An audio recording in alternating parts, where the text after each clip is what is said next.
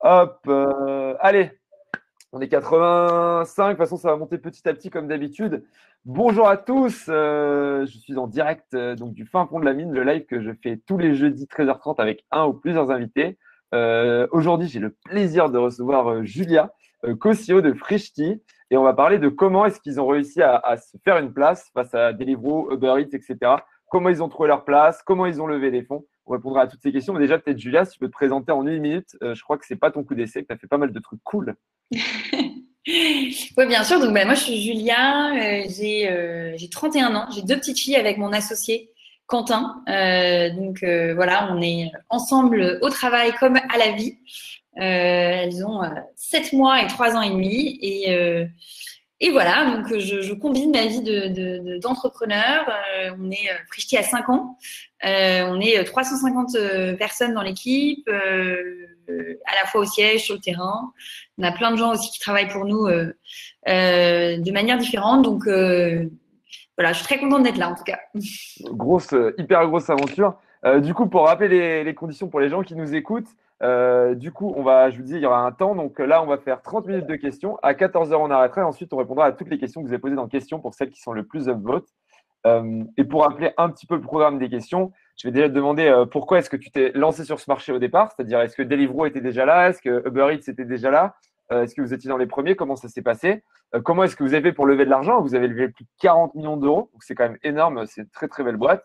Comment vous êtes différencié Comment vous avez fait sur l'offre Peut-être sur le modèle à côté notamment sur les livreurs. au début, vous aviez un modèle qui était différent. Pourquoi vous évolué Et aujourd'hui, on voit que vous lancez plein d'offres, vous êtes hyper dynamique. Euh, avec le confinement, mais aussi pas, pas, avant le confinement, vous avez déjà commencé à innover comme ça. Pourquoi est-ce que vous lancez ces projets? Et à quoi ça vous sert? Et du coup, euh, voilà, c'est toutes les questions qu'on verra ensemble. Et la première question que j'ai envie de poser, du coup, c'est au départ, pourquoi vous êtes lancé sur ce marché? C'est-à-dire, aujourd'hui, on se dit, ils sont contre Uber Eats qui vaut des dizaines de milliards, ils sont contre Deliveroo qui a levé euh, des centaines de millions. Vous êtes, ce que j'aime bien dire, c'est David contre Goliath, mais bon, entre guillemets, David a un bazooka et Goliath un, un tank. Hein. Euh, pour tous les entrepreneurs qui n'ont que des petits couteaux, parce que c'est quand même une très très belle boîte, des, entrepreneurs hyper expérimentés qui sont là derrière. Mais du coup, vous êtes, euh, voilà, quand vous êtes lancé, comment était le marché? Pourquoi vous êtes lancé là-dessus? À quel problème vous vouliez répondre?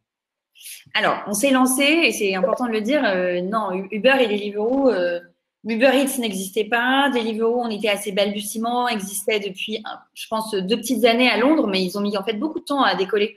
Une fois qu'ils ont décollé, ils ont carrément décollé, ils se sont internationalisés très vite, mais à l'époque, euh, en gros, je crois que Take It Easy s'était euh, lancé depuis trois mois. Enfin, c'était euh, les balbutiements total de ce qu'on appelle aujourd'hui, en tout cas, une partie de la, la food tech. Et globalement, ce qu'on, enfin, les modèles qui existaient, c'était des vieux modèles, Just Eat, Restoin, enfin, des trucs pas du tout efficaces, optimisés, et alors certainement pas positionnés sur le bon. et donc nous, en fait, on n'avait pas du tout parti de ce qu'on voyait de l'industrie. On s'est pas dit tiens, euh, il y a Uber, enfin, tiens, il y a Deliveroo, je ne sais quoi. On est parti, euh, et je pense que c'est en général une bonne manière de faire, d'un problème qu'on vivait, d'un problème personnel euh, qu'on vivait tous les jours et d'une volonté de créer une boîte. donc, on cherchait une idée. et en gros, on, donc, j'avais rencontré Quentin euh, dans sa précédente boîte qui s'appelle Birchbox, un e-commerce de produits de beauté. Moi, je voulais la food, c'était ma passion. Je voulais, voulais et puis j'avais très envie d'entreprendre, donc j'avais quitté Birchbox au bout de trois ans. Et en regardant nos vies quotidiennes, euh, on se disait, mais finalement, quel est le problème qui se pose euh, assez souvent à nous? Bah, C'est le fait de bien manger. Euh, soit on est au déjeuner, en fait, on mange rapido, un sandwich, et en fait, on a fait la queue 10 minutes à la boulangerie, c'est pas du tout efficace et c'est pas bon. Euh, soit on est même chez nous le soir et euh, on n'a pas la force de, de, de cuisiner, ou on n'a tout simplement pas le temps de tenir un frigidaire. Quoi. Dès qu'on fait des courses, on en jette le tiers à la poubelle parce qu'en fait on est sorti, machin, etc. Donc en fait on s'est dit, bah, c'est dingue, tous les jours on vit le même problème, que ce soit au déjeuner ou au dîner, comment on le résout et comment on utilise la tech pour le résoudre. Et nous, on était déjà des entrepreneurs du digital, de l'e-commerce. Euh, donc, c'était évidemment naturellement euh, dans ces solutions-là qu'on a été euh, chercher. Bah, et du coup, les concurrents, bon alors après, on n'imagine pas, tous les, maintenant tous les deux chefs d'entreprise avec des enfants, tous les deux, je vous laisse imaginer le blog que ça représente. Moi, j'ai juste le, truc CEO, je n'ai pas encore les enfants, je, je, pense que je vais mettre à 60% quand j'aurai des gosses pour pouvoir m'en occuper, mais ça, c'est un autre sujet. On pourrait presque, on pourrait presque faire un live là-dessus sur parents et entrepreneurs, mais euh, bon, c'est pas le sujet du jour. Et du coup, comment ils sont arrivés Du coup, donc vous lancez, vous avez de la grosse traction, vous avez It en face de vous qui, bah, qui du coup s'est fait, s'est fait bouffer. Enfin, pour le coup, eux, ils n'ont pas réussi, ils n'ont pas du tout le même succès que vous. Euh, je pense que c'est un super exemple pour rentrer dans le thème. C'est-à-dire que nous, on a réussi parce que déjà, on n'était pas en train de faire un copycat. On était en train d'inventer un modèle qui, encore aujourd'hui, n'existe pas euh, dans le monde. Euh, donc, un modèle très intégré verticalement, avec une proposition de valeur très axée autour du bien manger, et enfin exclusivement axée autour du bien manger. Et, et, vraiment un système, un modèle logistique très particulier qui n'est pas un système de marketplace où on va avec des restaurants et des ouais, Mais euh, voilà, ça part de nos euh, propres centres logistiques euh, et derrière, on, on, livre avec des tournées de livraison. Donc en fait, de toute façon, là où, enfin, je trouve que le, ça rend l'exemple de Take It Easy, même s'ils ont fait un super boulot et que c'est assez triste qu'ils aient dû arrêter au bout de quelques mois, bah, en fait, ils étaient exactement sur le même marché et sur le même modèle et sur la même proposition de valeur que des gens qui avaient levé dix fois plus d'argent qu'eux à l'époque. Donc, à un moment donné, leurs investisseurs ont dit, ben non, en fait, nous, on va pas continuer à vous soutenir, on va perdre de l'argent et, vous n'avez pas de, de, de, suffisamment de euh, pour pouvoir vous battre sur un modèle qui, en plus, est très consommateur de cash. Et nous, que ce soit côté client ou euh, bah, depuis le début, je, ça n'a rien à voir, c'est nos produits, euh, notre savoir-faire, une qualité qui est maîtrisée de, de, bout en bout, de A à Z, et donc une marque très forte que tu ne peux pas retrouver ailleurs, et donc en fait que tu ne peux pas substituer.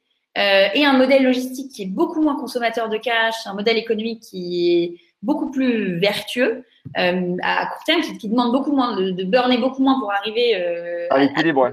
Ouais. On va dire que l'équilibre est moins loin. En fait, eux, ce qu'ils avaient, c'est qu'ils avaient un équilibre très loin avec des compétiteurs qui avaient levé énormément, qui arrivaient en France. Alors que vous, vous disiez, nous, on s'est positionné. Donc, le secret 1, c'est, je résume, après, je te poserai les autres questions, mais on sent vraiment, c'est d'avoir une marque forte. Comme vous maîtrisez la qualité, vous pouvez avoir un élément différenciateur. Vous savez que vous avez une marque forte que vous maîtrisez. Le problème, quand on commande avec Uber Eats et que le livreur nous livre et qu'en fait, on a commandé 8 pizzas et qu'il n'y en a que 5, on en veut à Uber Eats. Euh, et, parce qu'ils ne peuvent pas maîtriser la qualité. Du coup, c'est hyper difficile. Du coup, ça vous, en tout cas, vous pouvez aussi avoir des problèmes comme tout le monde, mais en tout cas, c'est entre vos mains, ces problèmes-là. Euh, vous avez un, quelque chose de différenciateur. Et du coup, euh, quand tu, as commencé à parler auprès des investisseurs externes, là où tu ils n'ont pas réussi à lever, du coup, parce qu'ils n'avaient pas cet élément différenciateur, vous, comment est-ce que vous avez vécu l'arrivée de Deliveroo et de Eats Et par rapport à vos, relations investisseurs, quand vous avez fait votre énorme tour à 30 millions, comment ça se faisait? Comment les avez vus arriver? Comment vous avez discuté avec les investisseurs? Un petit peu ce moment charnière-là Honnêtement, on, a toujours été très serein et très ambitieux dans notre vision, en fait. On ne s'est pas dit, euh, justement, c'est marrant la manière dont tu le wordes, et tu as tout à fait raison. On est David contre Goliath on s'est toujours dit, on a un modèle qui est beaucoup plus vertueux pour nos clients et économiquement pour nos investisseurs. Donc, on va juste leur expliquer et leur montrer nos métriques. Et, en fait, on, a des investisseurs qui sont, donc, dans notre dernier tour euh, de 30 millions, c'est des investisseurs qui avaient tous regardé le dossier Deliveroo, parce qu'ils en avaient les moyens, ils avaient les moyens de rentrer dans ce tour, et qui avaient fait le choix de ne pas investir. Euh, et qui, quand ils ont vu nos métriques à nous, et encore une fois, ça repose sur euh, l'efficacité de notre modèle logistique, parce que euh, on, on, verticalise beaucoup plus la chaîne, donc on, gagne beaucoup plus, on a beaucoup plus de marge, et on a un système logistique qui fait de la tournée et qui est du coup beaucoup plus optimisé et qui permet de faire beaucoup plus de livraisons à l'heure. on pourrait rentrer dans le détail, mais je veux dire, les chiffres parlent sur l'efficacité. Donc après, toute la question pour nous était la question du scaling qui pouvait faire peur, parce que forcément, qui dit intégration verticale dit plus de difficultés à scaler. Et C'est plus difficile d'ouvrir une ville, c'est pas juste euh, balancer un centre euh, prendre quelques oui, prendre, prendre, prendre entrepreneur. Déjà. Enfin, tu, tu, crées tout un écosystème, tu vas. Donc euh, ça, c'était ça a toujours été la, la, la, grosse question des investisseurs autour de Frishti. Mais par contre, euh, il y a euh, deux ans, quand on lève ce gros tour, euh, voilà, on montre une croissance exponentielle, un modèle logistique très très efficace et qui est d'ailleurs un peu là où tous les, enfin même là où Uber et Deliveroo sont en train de se développer ils sont en train de remonter la chaîne et d'intégrer verticalement, de créer des dark stores, de créer des dark kitchens, euh, parce que on sait que c'est nous le, enfin, on le sait depuis cinq ans, c'est le modèle logistique vertueux qui permet euh, de, de, de, voilà de, de, faire les choses de manière euh, beaucoup plus saine économiquement. Euh, donc en fait, euh, nos investisseurs, au contraire, ils avaient regardé le dossier des UO, ils se sont dit, maintenant, nous, on croit dans Frishti, on croit déjà dans leur la, la, la, voilà la pertinence de leur modèle logistique et, et, du coup leurs économiques, et aussi dans leur défensibilité, euh, leur positionnement unique, la force de leur marque, qui ne sera jamais substituable. et qui peut-être est plus niche que, bah, bien sûr, ce que font Deliveroo et Uber. Plus, plus niche, pour, pour info, hein, ça a marché seulement à quelques milliards, hein, la niche. hein, pour ceux qui. Non, mais voilà, c'est ça. Le marché étant tellement gros euh, et, et- et le- la tendance quand même du bien manger euh, est, est C'est exponentielle une tendance de fond surtout. C'est-à-dire vous êtes positionné sur une tendance de fond. Absolument. Et donc, euh, l'un dans l'autre, à la fois sur, sur, voilà, sur le positionnement du service et sur sa défensivité euh, économique et, et en termes de, de, de barrière à l'entrée, en termes de marque, ça paraissait, enfin voilà, et ça paraît toujours être le pari gagnant, quoi. Voilà. Non, non, mais c'est marrant parce qu'en fait, c'est exactement ce que tu dis. C'est-à-dire, en gros, ce que tu expliques déjà, c'est que si vous allez voir des investisseurs et vous vous dites on a la même chose que les concurrents, ce qui a été Easy, mais si vous êtes le deuxième dans un marché où le premier prend tout, vous êtes mort. Donc, déjà, si aujourd'hui vous voulez lancer, euh, c'est ce que tu dis, vous n'êtes pas lancé face à des gros, vous vous êtes lancé en fait au moment où ils se lançaient, c'est-à-dire vous avez juste une conception différente. Mais si par hasard vous devez vous lancer dans un marché où vous, vous êtes en retard et vous, n'aviez pas cette information là-dessus, battez-vous sur un autre terrain, euh, hyper important. Et je pense que c'est important de dire si euh, euh, Levici peut comparer les deux dossiers en se disant euh, c'est des dossiers qui sont comparables, il faut juste que je prenne le gagnant, vous êtes mort dans un marché comme le tien. Et vous, du coup, vous avez eu cette, intuition dès le début. Ensuite, ce que tu dis aussi, c'est positionnez-vous sur des tendances de fond. J'ai un peu le sentiment que vous avez une vision euh, qui est en train de. Bah, si Uber et Deliveroo sont en train de se positionner sur votre créneau petit à petit, c'est que vous, vous avez une vision, vous avez dit OK, on tient une vision et on la tient. Et du coup, quand on est différenciant, de se dire je sais ce qui va se passer et je parie que les gens vont vouloir mieux manger, je parie qu'il va falloir mieux s'intégrer, etc. C'est hyper intéressant de dire bah non, c'est positionné sur une vision sur le long terme. Et du coup, réfléchissez aussi à votre vision long terme. Est-ce qu'elle tient le coup? Parce que si vous posez sur un positionnement, ce que tu as dit, mais qui en fait dans, qui n'est pas une tendance de fond, en fait, vous allez vous mettre dans une niche qui va grosse, euh, se rapetisser alors que vous êtes posé dans une niche qui est en train de grossir. Et du coup, il y a même les concurrents qui sont en train de regarder. C'est intéressant ce que, ce que tu dis, euh, ce que tu dis aussi, aussi autour de la marque, de dire en maîtrisant la qualité, de façon générale, si vous voulez construire une belle marque, en fait, vous, votre théorie, c'est que vous voulez construire une belle marque, il faut maîtriser euh, la qualité de bout en bout. Et du coup, vous avez fait aussi ce choix de d'aller maîtriser la qualité de bout en bout. Désolé, je tire des, des conclusions parce que moi, Non, j'apprends non, plein. bien sûr, oui, tu fais bien parce que je me Non. perds parfois dans mes propres Non, non, non, mais j'a- j'apprends des trucs. En fait, euh, je suis en train de résumer pour moi. En fait, je fais ce live juste pour moi. Euh, c'est juste que Julia, j'aurais pas pu l'interviewer pendant 45 minutes. Donc, les gens qui sont là, merci d'être là. Ça me permet de poser des questions à Julia et d'apprendre des trucs. Euh, du coup, c'est c'est intéressant euh, de, de voir du coup comment vous êtes positionné et du coup ce qui vous a permis aussi de, de lever ce tour, etc. La question, c'est aujourd'hui, euh, à moment aussi, vous êtes posé la question du modèle des livreurs. Euh, J'ai envie de dire, euh, vous avez au début, vous voulez les mettre en salarié, vous voulez intégrer la totalité du modèle. Euh, pourquoi est-ce que vous avez, pourquoi est-ce que vous avez changé d'avis là-dessus? Je sais que maintenant vous avez des, des livreurs en auto-entrepreneur. Euh, Voilà, pourquoi est-ce que vous avez décidé de ne pas les intégrer dans le modèle? Euh, Ça a été Ouais. un choix, ça a été, qu'est-ce qui s'est passé? Ben, c'est un choix qu'on a fait il y a deux ans et demi. Donc, pendant en gros la, de, les deux premières années et demie, on a salarié les livreurs.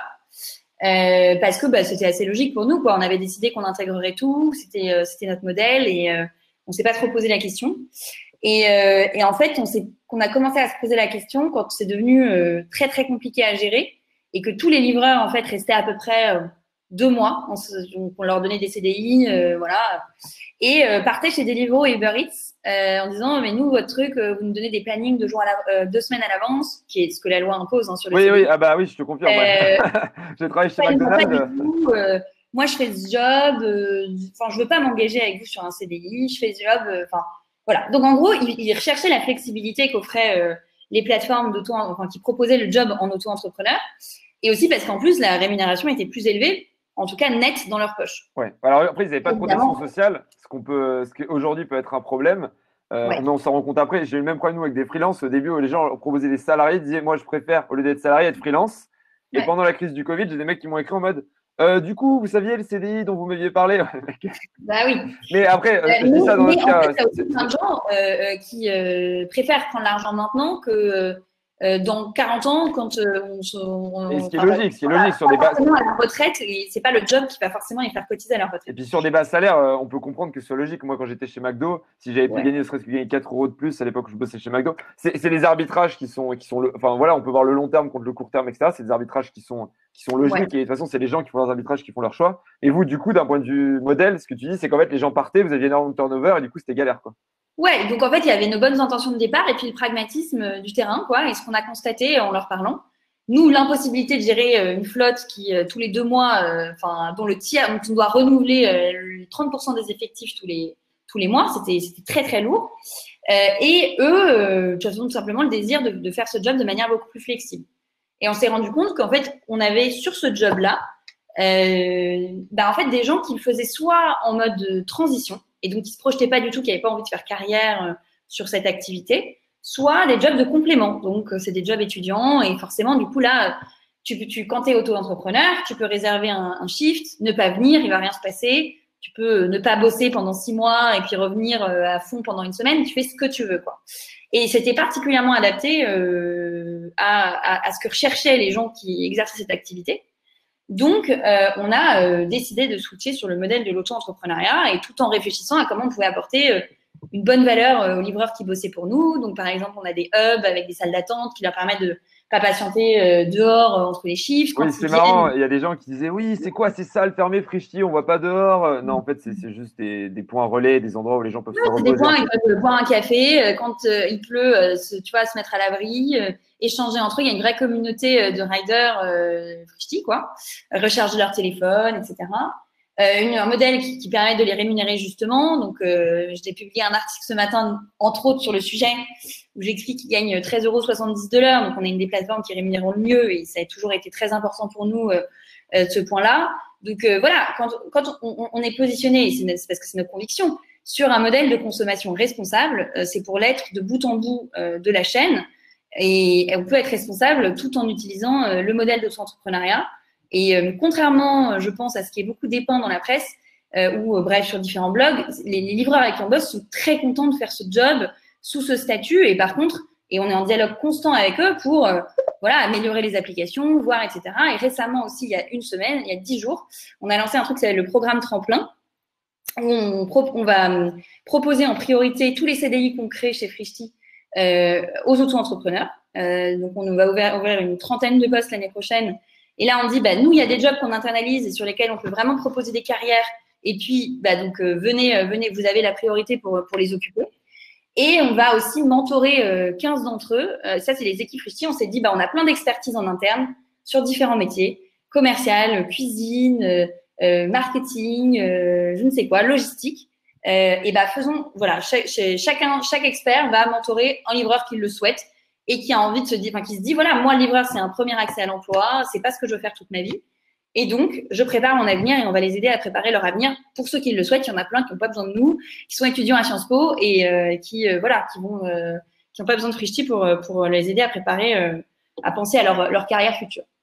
voilà, donc on essaye globalement de le faire en les satisfaisant et en satisfaisant un modèle avec un modèle flexible, sans pour autant que ça rime avec précarité et en étant toujours dans une démarche cohérente euh, avec notre démarche d'entrepreneur depuis le départ, qui est une démarche de création d'emplois. Euh, on, est, on est 350 salariés, on n'est on pas des gens qui avons eu peur du tout de créer de l'emploi. On est juste à un moment donné constaté que sur cette fonction-là, bah, le CDI s'était pas adapté. Et, euh, et, du coup, bah, on a adapté. Et du coup, c'est intéressant de voir qu'aujourd'hui, ce modèle-là que vous avez, vous essayez aussi d'intégrer. Est-ce que, est-ce qu'aujourd'hui, ça vous permet d'avoir un avantage pour recruter des livreurs le fait de mieux venir rémunérer, de proposer ces choses-là Est-ce que c'est quelque chose que vous faut remonter les livreurs Parce que dans un domaine où du coup vous n'êtes pas en compétition directe, vu que vous êtes, enfin vous n'êtes pas décalé, en fait, vous avez toujours été positionné comme ça. Euh, face à Uber, Uber Eats, Deliveroo, vous êtes quand même en compétition pour les gens parce que c'est quand même être livreur chez Uber ou livreur chez vous. Pour le coup, d'un point de vue purement de l'extérieur, bah, ça fait pas une grande différence, même si c'est pas la même chose que vous livrez, c'est pas exactement les méthodos. Euh, Est-ce qu'aujourd'hui, ça, vous permet de recruter des livreurs plus facilement? Euh, ou pas forcément Comment ça se passe? Que du coup, c'est aussi un élément de différenciation pour vous bah, Les livreurs, euh, ils travaillent pour euh, différentes plateformes. Ils travaillent, euh, voilà, ils, ils choisissent les avantages en fonction effectivement de la rémunération. Mais après, les retours qu'on a, parce qu'on fait beaucoup de focus group, c'est qu'effectivement, ils aiment bien travailler pour Frishti parce que rémunération, parce que salle d'attente pour patienter, parce que quand tu réserves, quand tu dis que quand tu réserves un shift, en gros, tu dis que tu vas venir faire une prestation, tu es sûr de bosser. Alors que parfois, bah, tu te connectes sur d'autres plateformes et tu peux ne pas avoir de course pendant euh, plusieurs heures. Oui, si, oui, si tu n'as pas fait beaucoup de. Si, si, si tu n'es pas prioritaire, l'algo, il te, il, te dé, il te dérange. Quoi. Et euh, si tu fais beaucoup de courses, tu as beaucoup de. As de plus en plus de courses et les plus courtes et les plus intéressantes. Et si tu fais pas beaucoup de courses, ce qu'on dit, on n'est pas obligé avec. Euh, désolé, c'est mon petit coup de gueule là. Mais pour j'ai un pote qui était sur Brady, vous n'êtes pas obligé, mais en fait, si vous n'avez pas fait de chiffre depuis six mois et que vous revenez, bah, vous attendez pendant trois heures comme ça et vous faites deux courses à 2,50. Quoi. Donc, voilà. Donc ça, c'est pas possible sur, euh, sur la plateforme Frishti. Donc voilà, on a essayé de le faire avec encore une fois nos propres codes, euh, avec les livreurs eux-mêmes, en, discussion sur comment on peut améliorer les choses. Et je prétends, enfin, je, je non, dis, oui, pas être parfaite du tout. Et je veux pas que parce qu'on, enfin, ce qui est compliqué parfois, c'est parce qu'on explique notre démarche qui est de, bah, de, rendre le bien manger possible au quotidien, d'être vertueux sur toute la chaîne. Il faudrait que, on, en tout cas, ça pourrait paraître prétentieux et on est les meilleurs. Et, euh, non, non, mais on est dans une démarche d'amélioration continue. Euh, notre plus grande force, je pense, en, tant qu'entreprise au global, c'est la première valeur de la boîte, c'est de pas avoir d'ego et de toujours se remettre en question pour faire mieux. Et c'est la, la, valeur depuis le premier jour de Frishti. Et euh, vous pourrez euh, voilà, poser la question à n'importe quel collaborateur. on peut un truc qu'on a fait la veille et recommencer le lendemain. Euh, on a bossé ensemble, Grégoire, donc je pense que tu as pu. Non, mais je suis pas inquiet. Non, mais je dis ça, c'est vrai, on a parlé beaucoup des livreurs. Désolé, il y en a un ou deux là qui m'ont dit. En fait, il y a des gens qui posaient plein de questions sur les livreurs et d'autres qui m'ont dit c'est bon, les livreurs, on a compris, c'est partie du modèle. Mais je pense que c'est intéressant de comprendre que quand vous êtes dans quelque chose, vous êtes dans une démarche, on parle d'ubérisation. dans votre modèle, on, on, a passé un peu de temps sur les livreurs, mais je pense que c'est quand même important parce que pour le coup, c'est aussi le modèle de la boîte et, et, si on en parle, et si on n'en parle pas, c'est problématique. Et, Julia a envie de s'exprimer aussi là-dessus parce que bah, c'est hyper important pour eux. Et vous savez, c'est quelque chose qu'on reproche tout le temps. Dès que je vois des pubs Frishti, on faisait des, quand on faisait des campagnes et compagnie, les gens étaient en commentaire en mode ah, le livreur, le livreur, la compagnie. Et oui, c'est hyper important, on en a parlé. Euh, et je pense que ne pas en parler euh, dans ce binaire, ça aurait, été, ça aurait été une grosse erreur, d'autant plus que Julia avait des choses à dire.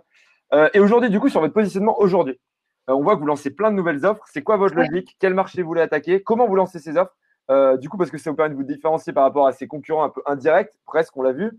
Mais aussi les food cherry peut-être qui sont un peu plus directs, certains concurrents un peu plus directs que vous, qui sont moins gros mais qui ont des modèles peut-être un, un, peu qui vous ressemblent un peu plus.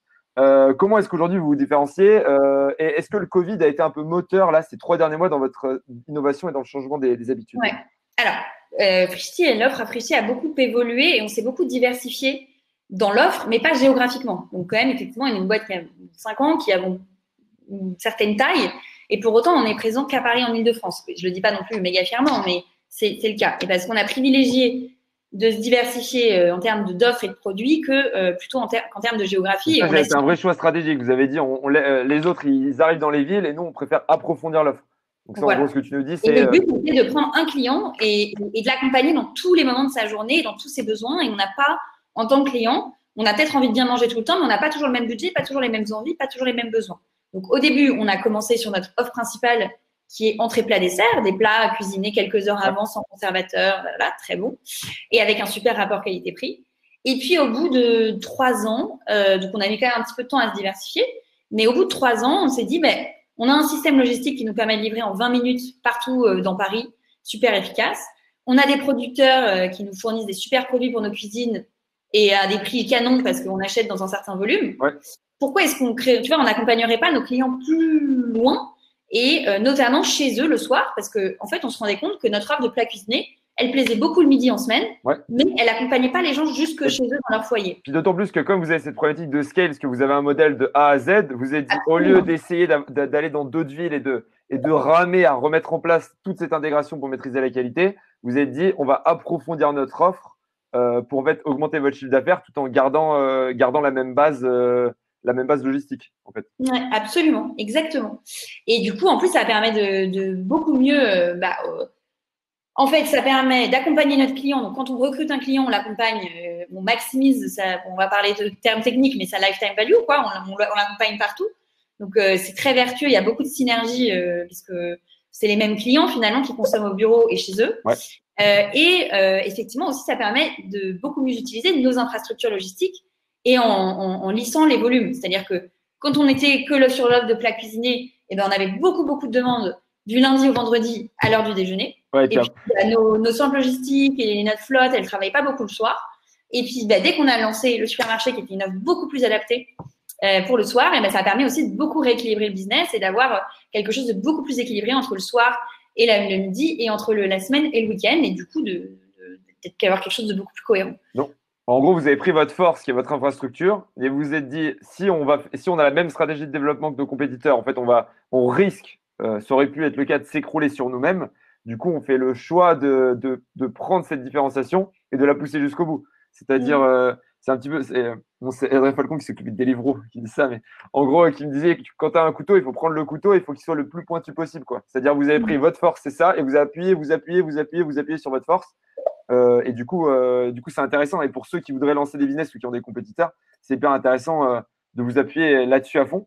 du coup, qu'est-ce qui s'est passé avec la crise, avec le Covid? Est-ce que vous avez vu une augmentation des commandes, des nouvelles offres? Est-ce que tu as l'impression qu'il y a des, nouveaux usages qui se sont créés? Si on voit, on parle un peu plus macro. Ouais, bah, avec le Covid, c'est très simple. C'est historiquement, c'était notre supermarché, c'était 30% de notre chiffre d'affaires. Et c'est passé à 70% au cours de la crise du Covid. Donc, le supermarché a triplé de taille. Et pour le coup, l'activité plat cuisiné, elle, euh, il y a eu un arrêt net, euh, très grosse décroissance de cette partie de l'activité. Oui, normal, comme tous les acteurs. Bah, normal, les gens étaient plus au bureau, étaient chez eux, avaient le temps de cuisiner. Donc, quelque part, ça, ça, a beaucoup, beaucoup, euh, ça nous a permis de beaucoup développer le supermarché. Ça a été énormément de boulot pour adapter, pour reforecaster la demande, parce que nous, on a un paramètre qui est très important dans notre modèle, c'est le paramètre waste, ne, pas, ne pas jeter. On, gère quand même des produits qui ont que quelques heures de durée de vie devant eux. Donc la partie forecasting, elle est, elle est très très importante dans le modèle. si, on, prévoit mal, on peut se retrouver à jeter des tonnes de bouffe. Euh. Voilà, alors on la donne, mais oui, c'est ça peut coûter beaucoup d'argent. Euh, et enfin, c'est un paramètre très important et, on s'appuie sur de l'algo euh, pour et, sur l'historique de la demande qu'on analyse et c'est ce qui nous permet de prévoir la demande du lendemain et de la semaine d'après. Donc là, on a dû bah, réapprendre à, à, lire cette nouvelle demande qui n'avait plus rien à voir. Donc ça a été énormément de boulot de la part des équipes. Euh, et euh, au final, euh, bah, aujourd'hui, on est dans une nouvelle phase où bah, l'activité entrée plat dessert reprend parce que les gens sont de retour au bureau. L'activité, notre activité de cantine virtuelle aussi reprend très fort. Et on a pour autant fait grandir le supermarché, fait découvrir l'usage de faire ses courses et d'être livré de produits frais en 20 minutes à plein de gens. Et donc, ça a été finalement un tremplin, j'espère, pour, pour, pour, faire découvrir cette partie-là de, du service. Ouais, et là-dessus, du coup, votre. Enfin, et une fois de plus, là, vous avez vu la, la crise arriver, vous vous êtes dit comment est-ce qu'on peut répondre aux besoins des consommateurs parce que le marché a changé, vous êtes adapté, vous êtes parti là-dessus, ce que vous faites depuis le début. On arrive à 14h. Euh, et juste pour finir, juste sur le Covid et la vision long terme, c'est que je pense que ça va accélérer clairement deux tendances. La digitalisation, c'est évident, enfin bon, j'invente rien. Tout le monde est passé euh, sur des services en ligne, l'e-commerce, etc.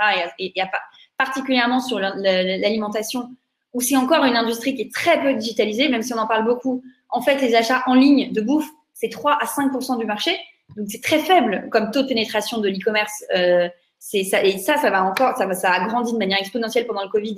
Et c'est sûr qu'on a passé un seuil et, un, et, cette croissance, elle va encore s'accélérer euh, post-Covid. Et la deuxième tendance forte, c'est euh, euh, le, bien manger, l'attention qu'on porte à sa santé, l'attention qu'on porte à sa, planète, la vraie volonté de vouloir moins consommer mais mieux consommer. Donc, bah, forcément, c'est deux piliers très forts de Frishti, euh, le digital et le, mieux manger. Donc, on, voilà, on pense que ça va en fait accélérer des tendances qui étaient déjà là. vous étiez déjà sur la vague. Et ce qu'on dit, c'est l'intérêt, on dit quand vous êtes dans un marché un peu saturé, de prendre les vagues, de prendre les danses, de vous positionner, ce qu'on a dit avec quelque chose, vous maîtrisez la qualité, etc. c'est plus intéressant que vous mettre sur des. si vous positionnez sur une niche court terme qui est en décroissance, vous êtes, vous êtes plutôt mal barré. Euh, ce qui n'est pas le cas de Frischti pour le coup. Félicitations, euh, félicitations Julia. Euh, du coup, on, passe, on va passer aux questions juste avant un petit coup de pub. pour ceux que ça intéresse, je vous ai mis dans le chat, vous pouvez nous suivre sur YouTube. On fait un, on fait un live tous les midis, tous, les tous les jeudis à 13h30 et vous avez les rediffs. La semaine prochaine, je serai avec Alain, qui est salarié, qui en même temps a fait 350 000 euros de, chiffre d'affaires en dropshipping en parallèle en 4 mois. Donc le mec, euh, il vous expliquera du coup pourquoi être salarié dans une boîte quand on fait 350 000 euros de dropshipping en 4 mois, comment il fait ça, comment il gère son équipe. Il a une équipe euh, en, en, Asie qui gère avec des vidéos home, avec un onboarding automatisé, quel produit il a choisi, etc. Ce sera plutôt drôle. Euh, pour dire, Alain, c'est, oui, j'ai pas mis le bonnet. Je vais pas mettre le bonnet que je mets habituellement pour, le moment pub. Je vous propose un autre bonnet beaucoup plus beau. non, j'ai un petit bonnet de Noël. vous pouvez aller suivre Julia sur LinkedIn si vous voulez suivre ces news, c'est hyper cool.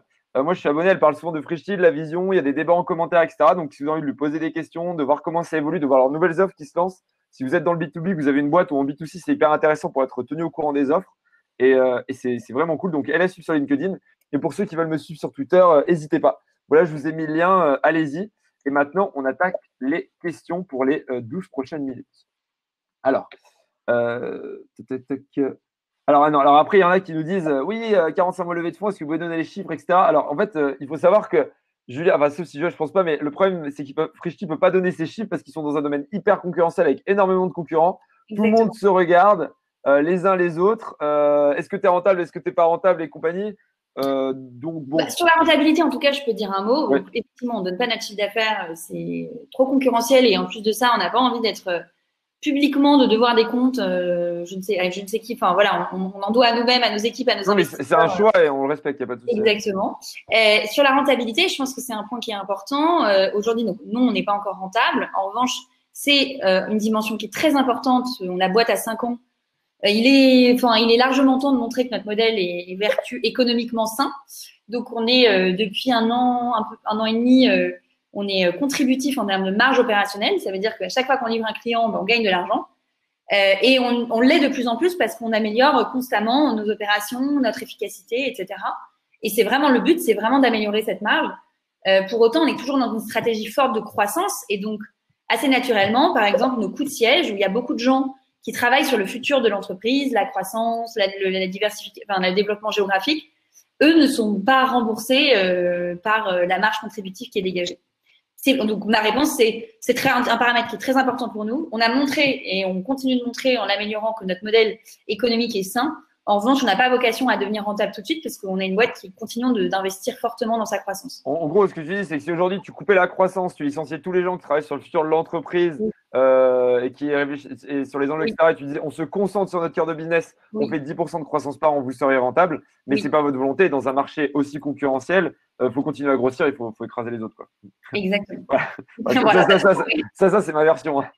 Mais euh, écraser les autres, c'était 100% germinal. Cette, c'est quoi la mentalité d'un chef d'entreprise qui décide de s'attaquer Uber et Deliveroo? Alors, ce qu'on disait au début, ils ne se sont pas attaqués, ils ont leur vision. Mais est-ce qu'il y a des moments, on pose la question, est-ce qu'il y a des moments où tu, peux te dire un peu, te sentir un peu découragé, te dire, oh putain, les mecs, ils ont levé 260 millions, même si on est au taquet sur les anciens entrepreneurs, ça va être compliqué. Est-ce qu'il y a des moments comme ça où tu, ça met un petit coup au moral quand même? Comment tu gères ça si ça arrive? Non, euh, en gros, euh, euh, encore une fois, on a une vision qui est tellement différente et, qu'on exécute tellement différemment que on se compare assez peu. Après, c'est sûr que on, doit faire beaucoup et mieux presque avec moins d'argent. Donc, il faut être. mais, mais quelque part, trop d'argent, parfois, ça peut aussi tuer une boîte. Nous, ça, nous a aussi. Alors, on a déjà eu beaucoup d'argent hein, par rapport à la moyenne des startups.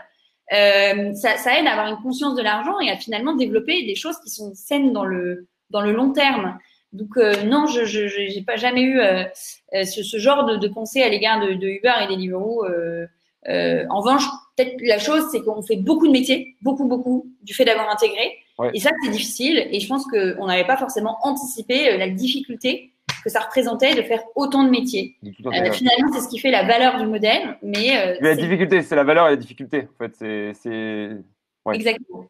C'est ce qui fait votre différenciation et du coup, bah, vous l'assumez jusqu'au bout. Et c'est aussi, dans, même dans votre stratégie, ce qu'on disait, vous le travaillez, ce modèle. Et en gros, c'est ce modèle-là. Et si vous aviez commencé à perdre votre âme en vous disant, OK, ce truc-là, en fait, c'est compliqué, on abandonne, bah là, tu te retrouves en fait contre, contre Deliveroo, contre Uber Eats, en frontal, sans plus aucun avantage. Et là, et là t'es mort.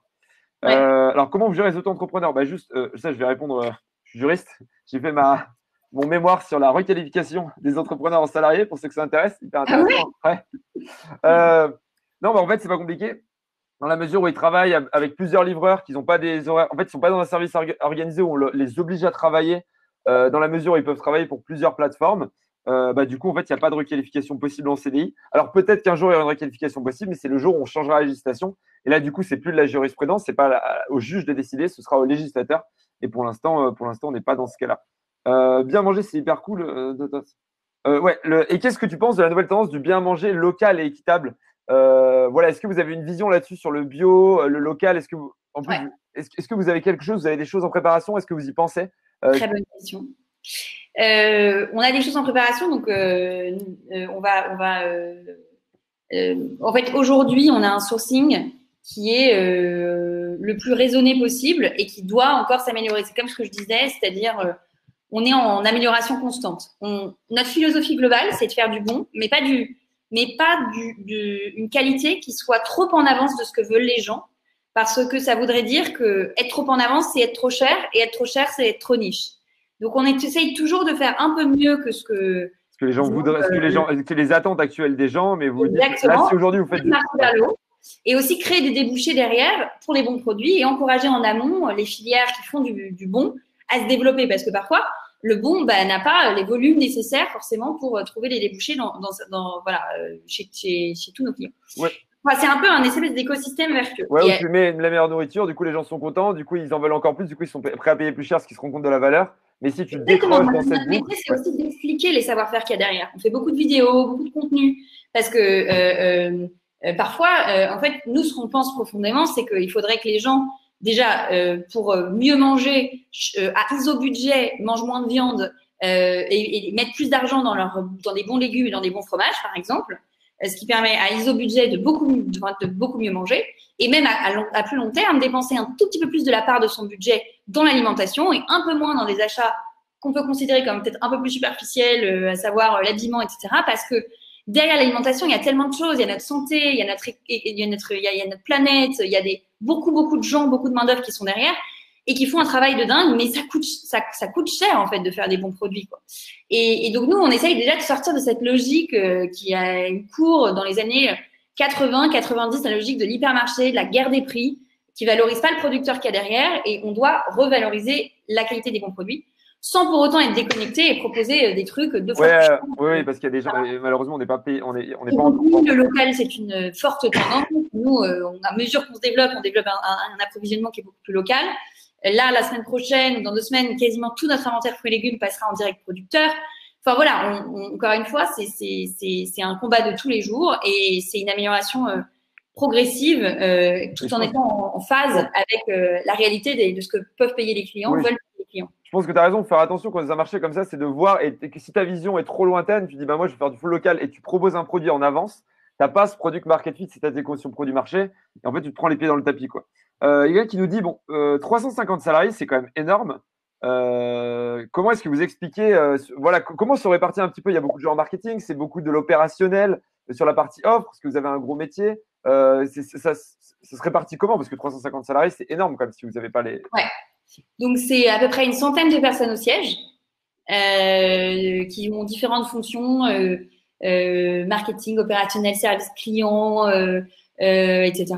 Euh, et food, une grosse équipe food, mais siège, euh, c'est-à-dire ceux qui imaginent les recettes, qui sourcent les produits, etc. Et après, il y a 250 personnes sur le terrain. Donc là encore, je rappelle que du coup, on n'a vraiment pas du tout eu peur de créer des jobs terrain. Et c'est d'ailleurs notre une très grosse fierté. On a 100, une centaine de personnes en cuisine. On a un laboratoire de cuisine qui fait 2000 mètres carrés, qui est à côté de Rungis.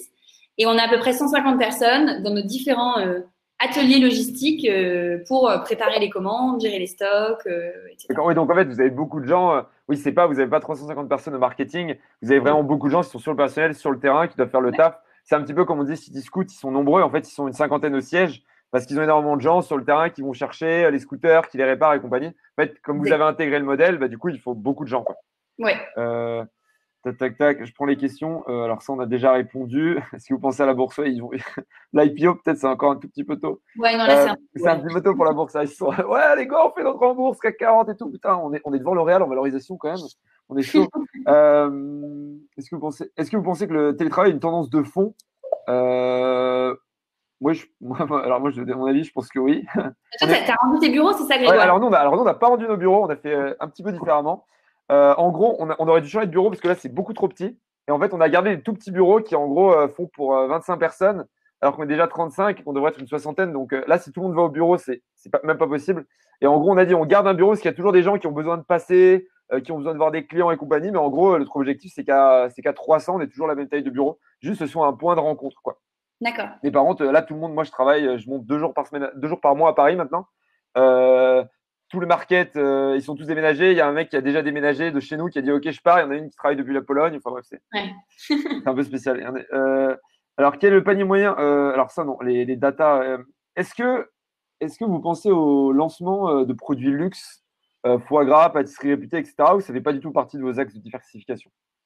Bah, on a vraiment un positionnement du quotidien. Pour autant, effectivement, on a là récemment lancé quelques produits un peu plus luxe. On a les, les pâtisseries Diane Couvreur, les pâtisseries Michelac qu'on a depuis déjà un certain temps. Et on veut développer euh, effectivement une offre qui est toujours accessible, euh, jamais ultra luxe, mais qui, qui viennent voilà, proposer de temps en temps à nos clients qui ont envie de se faire plaisir une offre un peu plus exceptionnelle. voilà, donc on le fait et on teste et ça marche très bien. Donc je pense qu'on va, on va continuer de développer ces corners. Et vous, du coup, les, tout ce qui est les cuisines virtuelles, enfin les dark kitchen un petit peu, Ouais. Qu'est-ce que vous en. Enfin, cuisine virtuelle, on parle de bien de Dark Kitchen dans la question, je pense que c'est ça. Fallait. Je pense, où est-ce qu'une cuisine. Je vois pas comment une cuisine peut être virtuelle. Ou alors j'ai mal compris. Ça, les cloud kitchen, en fait? C'est ce qu'on appelle. Oui, c'est ça, les dark kitchen. ouais, bah, les, y a, ouais, en fait, en gros, c'est les cuisines, il n'y a pas de devanture. Vous, du coup, bah, en train, vous avez l'impression que c'est en train d'émerger parce qu'en fait, Uber Eats et ses compagnies se rendent compte qu'il faut, ce qu'on dit tout à l'heure, il euh, faut, faut, que leur modèle aille du début à la fin, en fait. Voilà, et maintenant, il y a des boîtes, soit tu crées euh, tes marques avec Uber et Deliveroo, soit il y, y, a des boîtes qui créent plein de marques pour des spécialités différentes. Euh, je trouve que c'est un modèle intéressant euh, qui, qui, a la, difficulté de ne pas avoir la relation directe avec le client. Donc, elle, ne, elle ne tient pas sa relation client et ce, ce lien qui finalement est celui qui a de la valeur. Donc, c'est des faiseurs. Donc, c'est intéressant, mais je pense que c'est très loin de ce que nous, on essaye de construire et du lien qu'on a du coup, nous, directement avec le client. Et puis également de modèles logistiques à part qu'on a réussi à, à, mettre en œuvre et qui, qui nous est propre du coup jusqu'à la livraison forte. Ok, dernière question. On dit bah, du coup, à quand un, déploiement hors de Paris Je pense que la réponse, c'est quand vous aurez réussi à verticaliser complètement votre offre, mais peut-être que tu as. Peut-être que tu as des plans à nous annoncer. Le marché est déjà dispo dans toute la France. On a ouvert toute la France avec ChronoFresh. Donc, tu commandes jusqu'à 17h la veille, tu es, livré le lendemain avant 13h. D'accord, top. ça reste pas euh, forcément. Euh, nous, la livraison rapide fait partie intégrante du modèle. Et donc, euh, on, voilà, on est en train de travailler à un développement dans une ou deux autres villes en France euh, prochainement. Voilà, ils viennent à Grenoble juste pour pouvoir me livrer. Euh, clairement, la pire ville. Tu arrives à Grenoble, tu sais quoi l'intérêt? Il y a 130 000 habitants. il, y a Grégoire, il y a Grégoire. Il y a Grégoire. Grégoire, il commande, il commande 8 fois par jour. non, mais ok, bah écoute, c'est top. Merci beaucoup, Julia. Je rappelle pour ceux qui s'intéressent, je vous remets les liens dans le chat. Pour ceux qui voudraient la suivre sur LinkedIn pour avoir des infos, lui poser des questions, etc. sur ses, sur ses posts et compagnie. Euh, vous pouvez me suivre moi sur Twitter et abonnez-vous à Germinal pour, euh, pour être au courant des, prochains lives. En tout cas, voilà, merci, euh, merci à tous. C'était cool de vous avoir. On se retrouve la semaine prochaine et merci beaucoup, Julia, d'être venue, d'être venue pour ce live. Merci beaucoup à tous. C'était super. Merci de m'avoir invité. Salut. Ciao.